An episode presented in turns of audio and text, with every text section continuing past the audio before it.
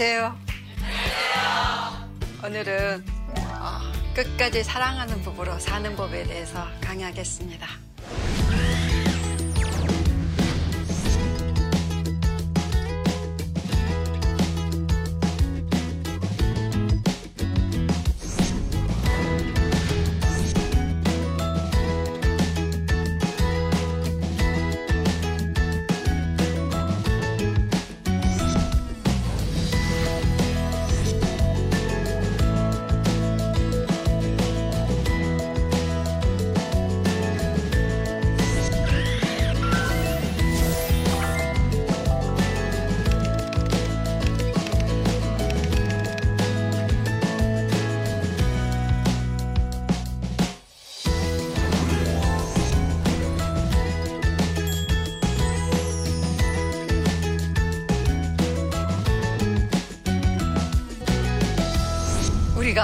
부부로 결혼해서 살면서 어, 가장 관심거리일 것 같아요. 어떻게 하면 끝까지 같이 살 수 있을까? 더 나아가서는 사랑하면서 끝까지 살 수 있을까? 끝까지 잘 살 수 있을까? 이런 생각이 들고 의문이 들잖아요. 우리가 끝까지 아직 덜 살아봤기 때문에. 그런데 예수님이 어, 이 땅에서 마지막 날 이런 말씀 하셨어요. 예수님은 자기 사람들을 사랑하시되 끝까지 사랑하셨다. 그러면 우리도 끝까지 서로 사랑할 수 있다 이런 말이에요. 그래서 이 부부가 어떻게 하면 끝까지 사랑할 수 있을까 이거에 대해서 한번 나눠보겠습니다. 첫 번째는 끝까지 살아갈 수 있는 어, 그 약 같은 거, 처방전 같은 것이 있어요. 그것은 뭐냐면 용서예요. 부부가 서로 용서하면서 살 때 끝까지 사랑하면서 살 수 있다 이런 얘기입니다. 어, 베드로가 예수님의 제자 베드로가 이런 얘기를 했어요. 예수님한테 사람이 몇 번까지 용서해야 될까요? 이렇게 물어봤어요. 그러니까 예수님이 뭐라고 말씀하셨냐면 490번까지. 그 말은 무슨 말이냐면 끝없이 용서해야 된다 이 말이에요. 근데 이 베드로가 이 질문을 했을 때 생각해 보면 누군가 이렇게 부딪히는 사람이 있었다는 뜻인 것 같아요. 근데 사람은 누구하고 부딪히냐면 가까운 사람하고 부딪힙니다. 멀리 있는 사람하고는 그 정도 일곱 번 용서할 정도 일은 없는 거예요. 근데 가까운 사람, 그러니까 베드로에게 가장 가까운 사람은 사실 제자들이었을 것 같아요. 예수님과 3년 동안 계속 같이 다녔잖아요. 기거를 같이 하고 숙식도 같이 하고 일도 같이 하고 그러니까 늘 부딪혔을 것 같아요. 그래서 그런 질문이 나왔을 것 같은데 우리도 가장 부딪히는 사람, 가장 많이 가까이 사는 사람, 같이 활동하고 먹고 자가는 사람 누구예요? 그렇죠. 배우자죠. 네. 배우자가 가장 가까운 사람이니까 반대로 말하면 부딪힘도 가장 많다라는 뜻이에요. 그래서 용서를 여기서 좀 배워보고 싶어요. 그런데 예수님이 베드로야, 너 일곱 번이나 용서했어? 정말 잘했다. 이렇게 하시질 않고 490번까지 해야지. 이렇게 말했단 말이에요. 그리고 성경에 보면 용서하라, 용서하라가 정말 많아요. 근데 누구 때문에 이 말씀을 하셨을까를 전 생각해 봤어요. 용서를 누군가 해야 된다는 것은 분명히 저 사람이 나에게 잘못했다 이런 뜻이잖아요. 네. 그러면 저 사람 때문에 상대방 때문에 그랬을까? 아니 나를 위해서 그랬을까? 하나님은 사랑이세요.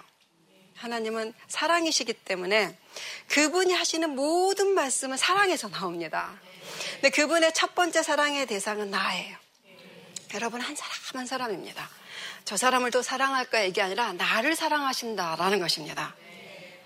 그래서 용서하라 이 말씀도 저는 그렇게 생각해요. 상대를 위해서가 아니라 너 때문에 너가 너를 사랑하기 때문에 얘기를 한다. 너가 용서해야 돼. 독사에 물렸어요, 내가. 그럼 어떻게 해야 됩니까? 빨리 독이 퍼지지 않도록 치료를 해야 되잖아요. 그런데 기분이 나쁜 거예요. 이 나쁜 독사가 나를 물다니. 그러면서 독사를 잡아 죽이겠다고 쫓아가는 거예요. 그럼 누가 죽습니까? 내가 죽는 거예요. 그래서 어떻게 해야 되냐면 독사는 그냥 보내고 내 알을 치료해야 돼. 그것이 용서라는 거예요. 용서를 못 한다는 것은 나를 치료 안 하고 독사를 잡아 죽이겠다고 쫓아가는 거예요. 그래서 저는요, 용서하라. 이 말씀은 첫 번째는 너가 먼저 살아야 되기 때문에 상대를 용서하라. 이런 말이라고 생각합니다. 그래서 부부 안에도 그래요. 네 남편을 용서해야지. 그거는 하나님이 남편을 사랑해서 너한테 요구하는 게 아니라 야, 너가 용, 네 남편을 용서 안 하고 있으면 그 칼이 남편을 향한 그 원망과 이런 막 복수심과 증오가 사실은 네 안에 내 가슴에서 나오는 거잖아요. 그래서 네 가슴을 계속 먼저 찌르고 있다. 내가 너를 너무 사랑하는데 남편에게 상처받아도 힘든데 그 용서 못하는 복수심으로 너 자신을 찌르고 있는 걸 도저히 못 보겠다. 그래서 얘야 그 칼을 나에게 주라. 그 말이 용서해라 이 말이에요.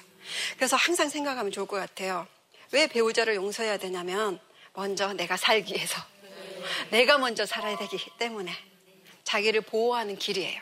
그런데 이 용서를 어떻게 하냐면 방법이 있어요. 예를 들면 남편하고 아내가 심하게 부딪혔는데 내가 당신 용서할게. 이렇게 하면 어떨까요? 더 큰 싸움이 일어나는 거예요.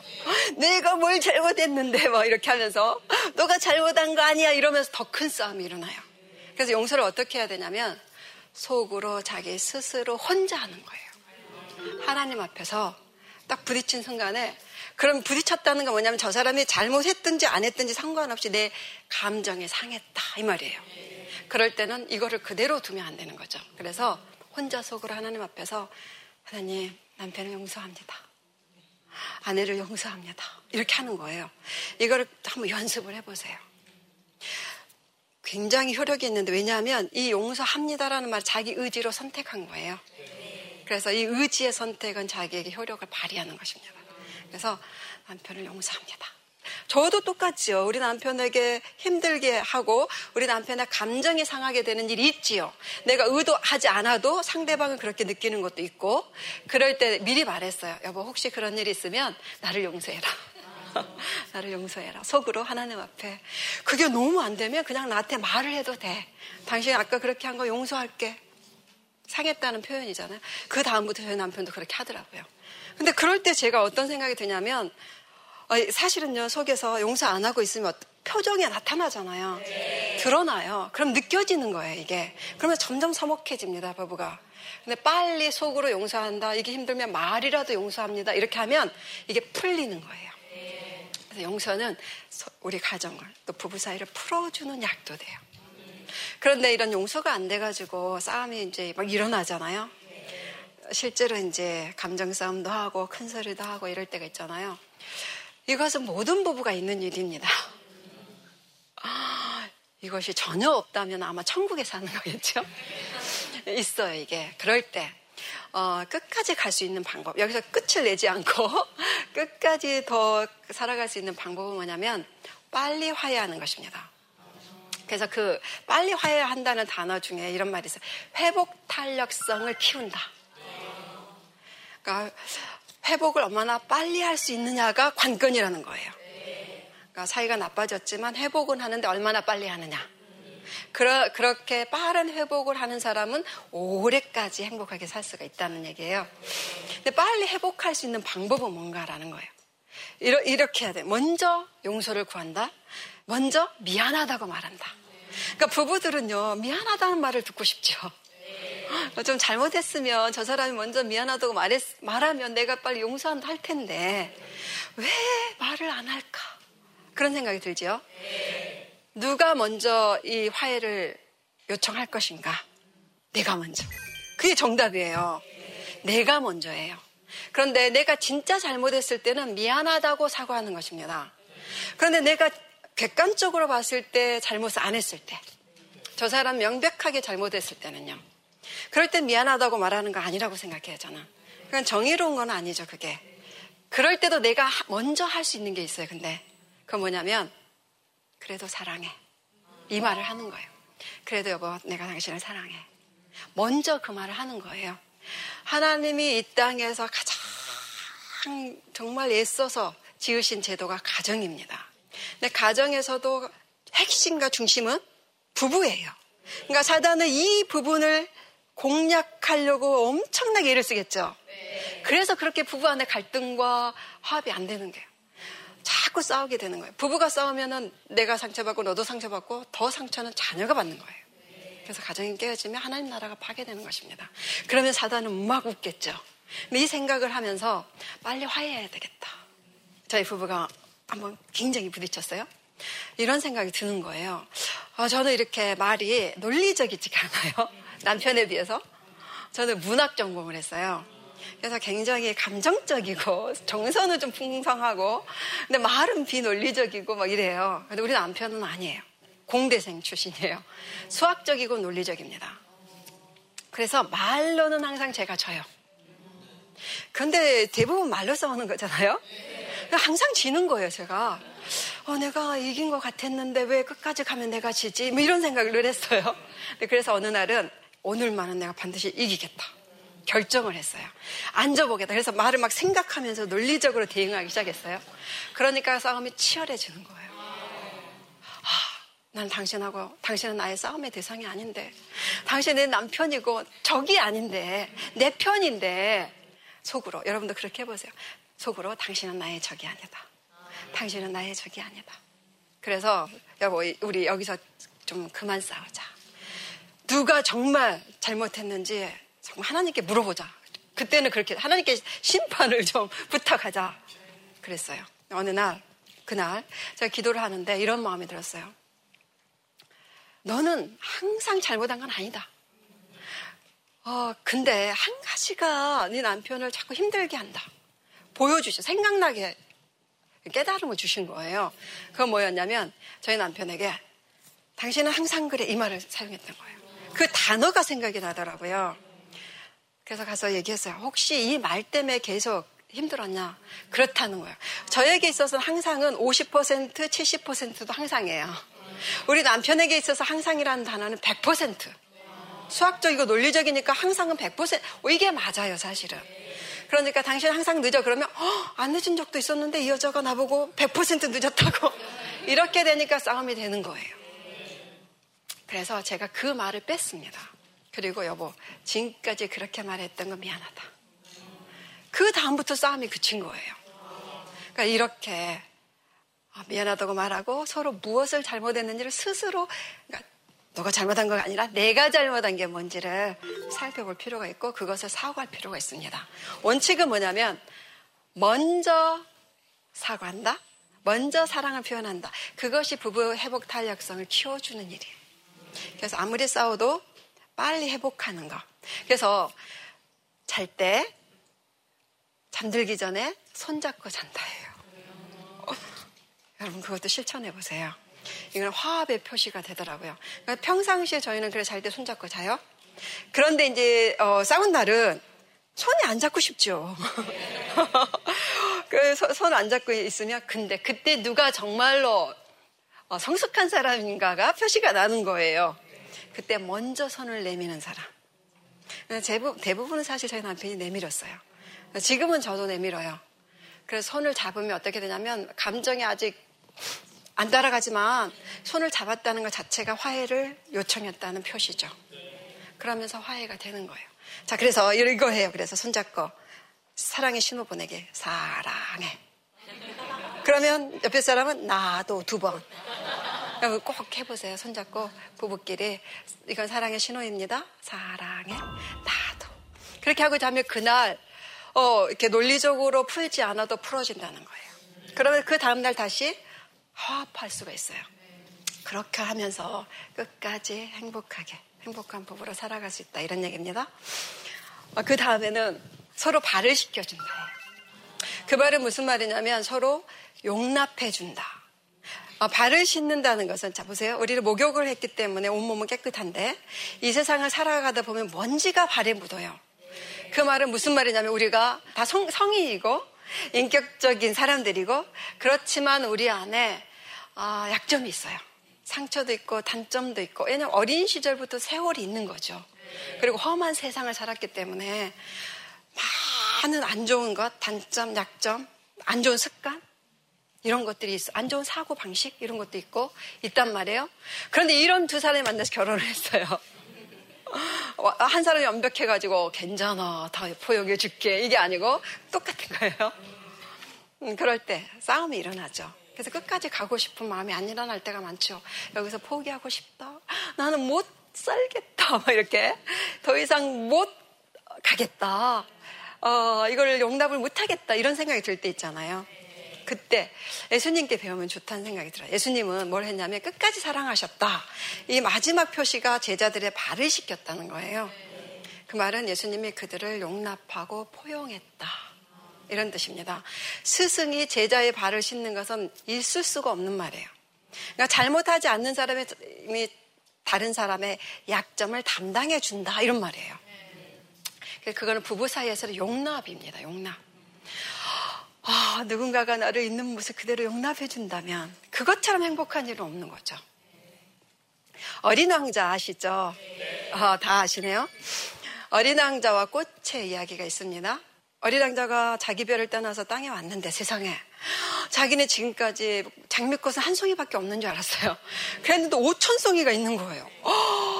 너무 놀랐어요. 자기 장미꽃이 자기 같은 존재는 한 명밖에 없다 그랬거든요.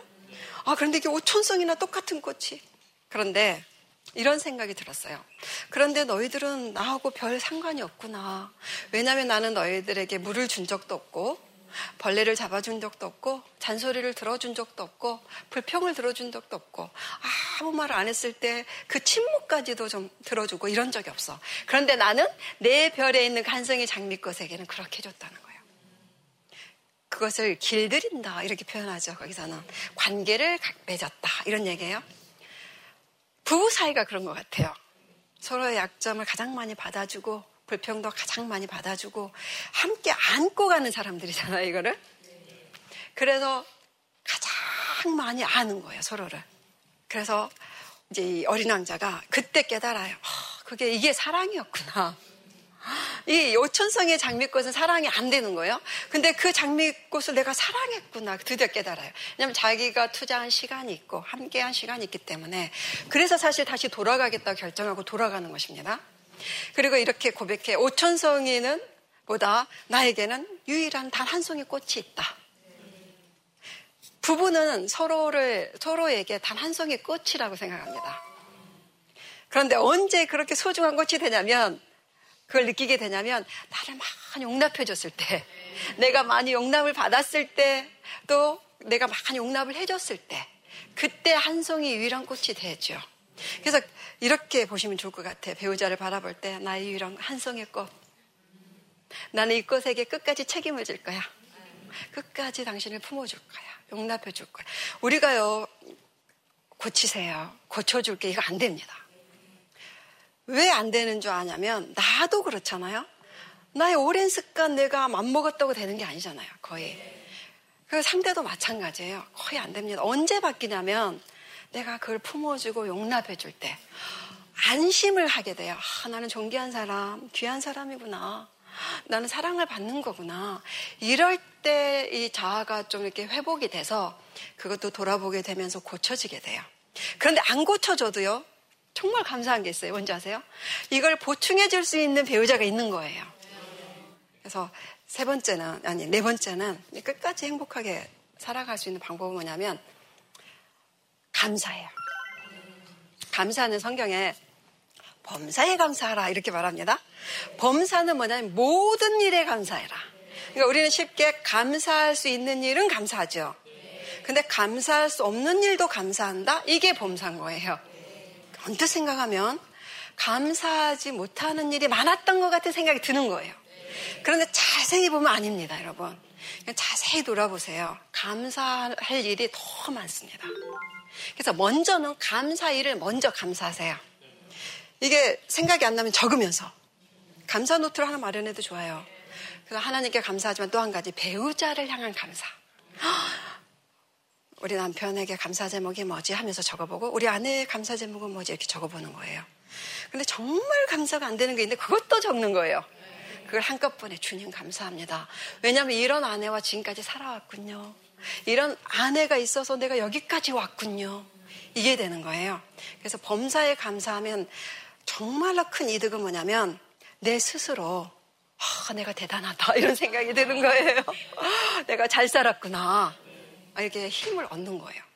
불평만 계속하면 상대를 불평하는 것은 결국 자기 삶에 대한 불평까지가 포함돼요. 그러니까 앞으로 살아갈 힘이 없어집니다.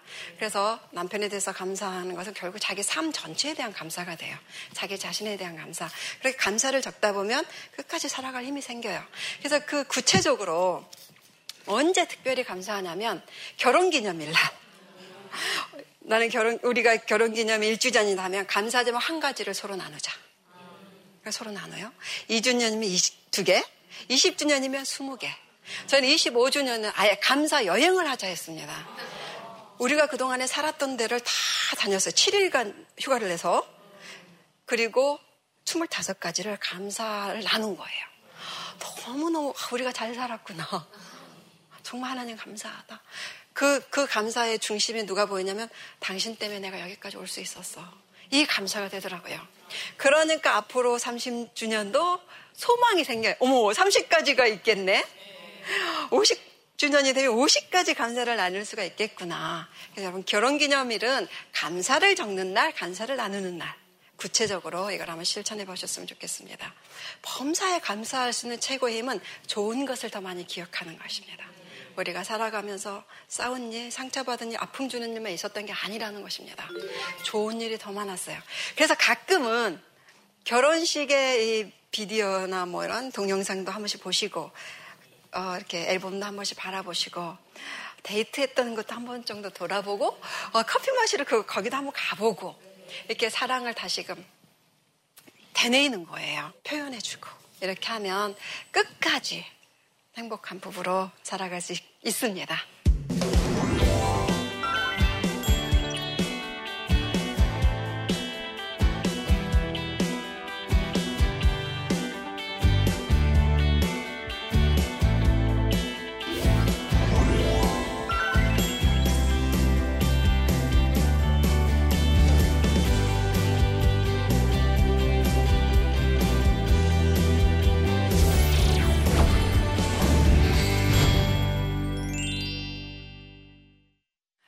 강의를 들으시고 아, 질문이 들어왔습니다. 그래서 한번 질문에 대해서 서로 생각해 보겠습니다.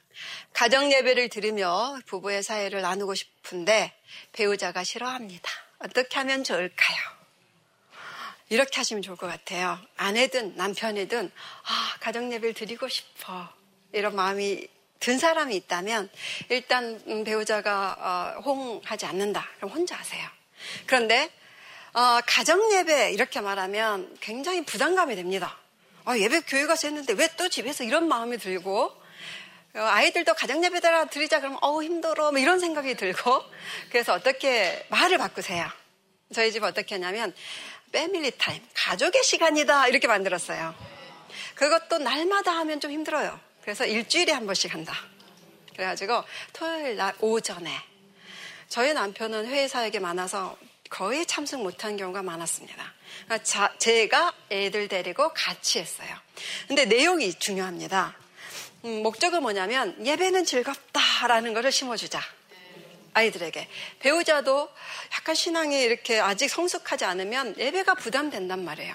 그래서 예배는 즐겁다라는 인식을 심어주자를 목적으로 삼으세요. 그래서 뭘 했냐면 처음에 놀아요. 여러 가지 놀이를 하고 노는 거예요. 애들의 연령에 맞게. 부부끼리도 얼마나 좋아요? 저희는, 저희 부부는 처음에 모였냐면 신혼 때는 오목을 뒀어요. 종이에 그림 그려가지고 너무 치, 그, 그 논다는 것은 가족의 친밀감을 키우는 거예요.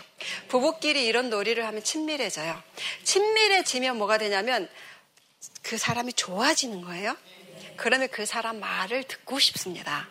그래서 배우자가 가정 얘기 드리, 고 싶지 않아 그러면 억지로 막 끌어앉혀서 신앙이 없냐 너가 그럴 수 있니 이러면 안 됩니다. 그러면 나도 싫지만 하나님도 싫어하게 돼요. 네, 그렇게 하면 안 되고 어떻게 하면 우리 아내가 즐겁게 참여할 수 있을까? 우리 남편이 즐겁게 참여할 수 있을까? 이걸 연구하세요.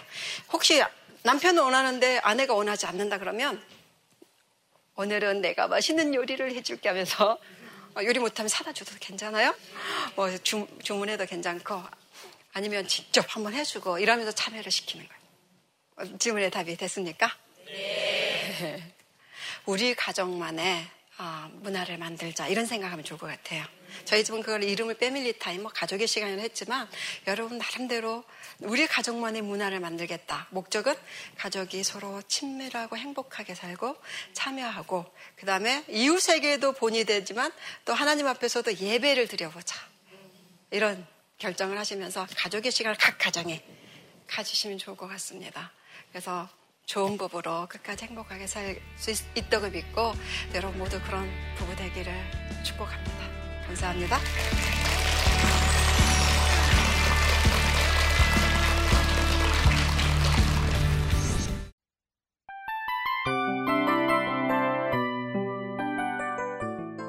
이 프로그램은 청취자 여러분의 소중한 후원으로 제작됩니다.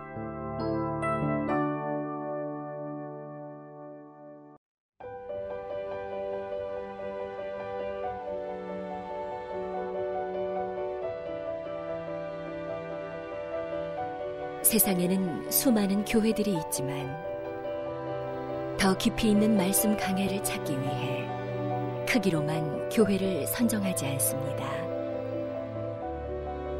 보다 좋은 영적 콘텐츠를 더 많이 나누기 위해 방송비를 받지 않습니다. 1년 365일 복음만 전하고 싶어서 우리는 광고를 하지 않습니다. 온누리의 복음을 땅끝까지 CGN TV와 함께 땅끝 성교사가 되주세요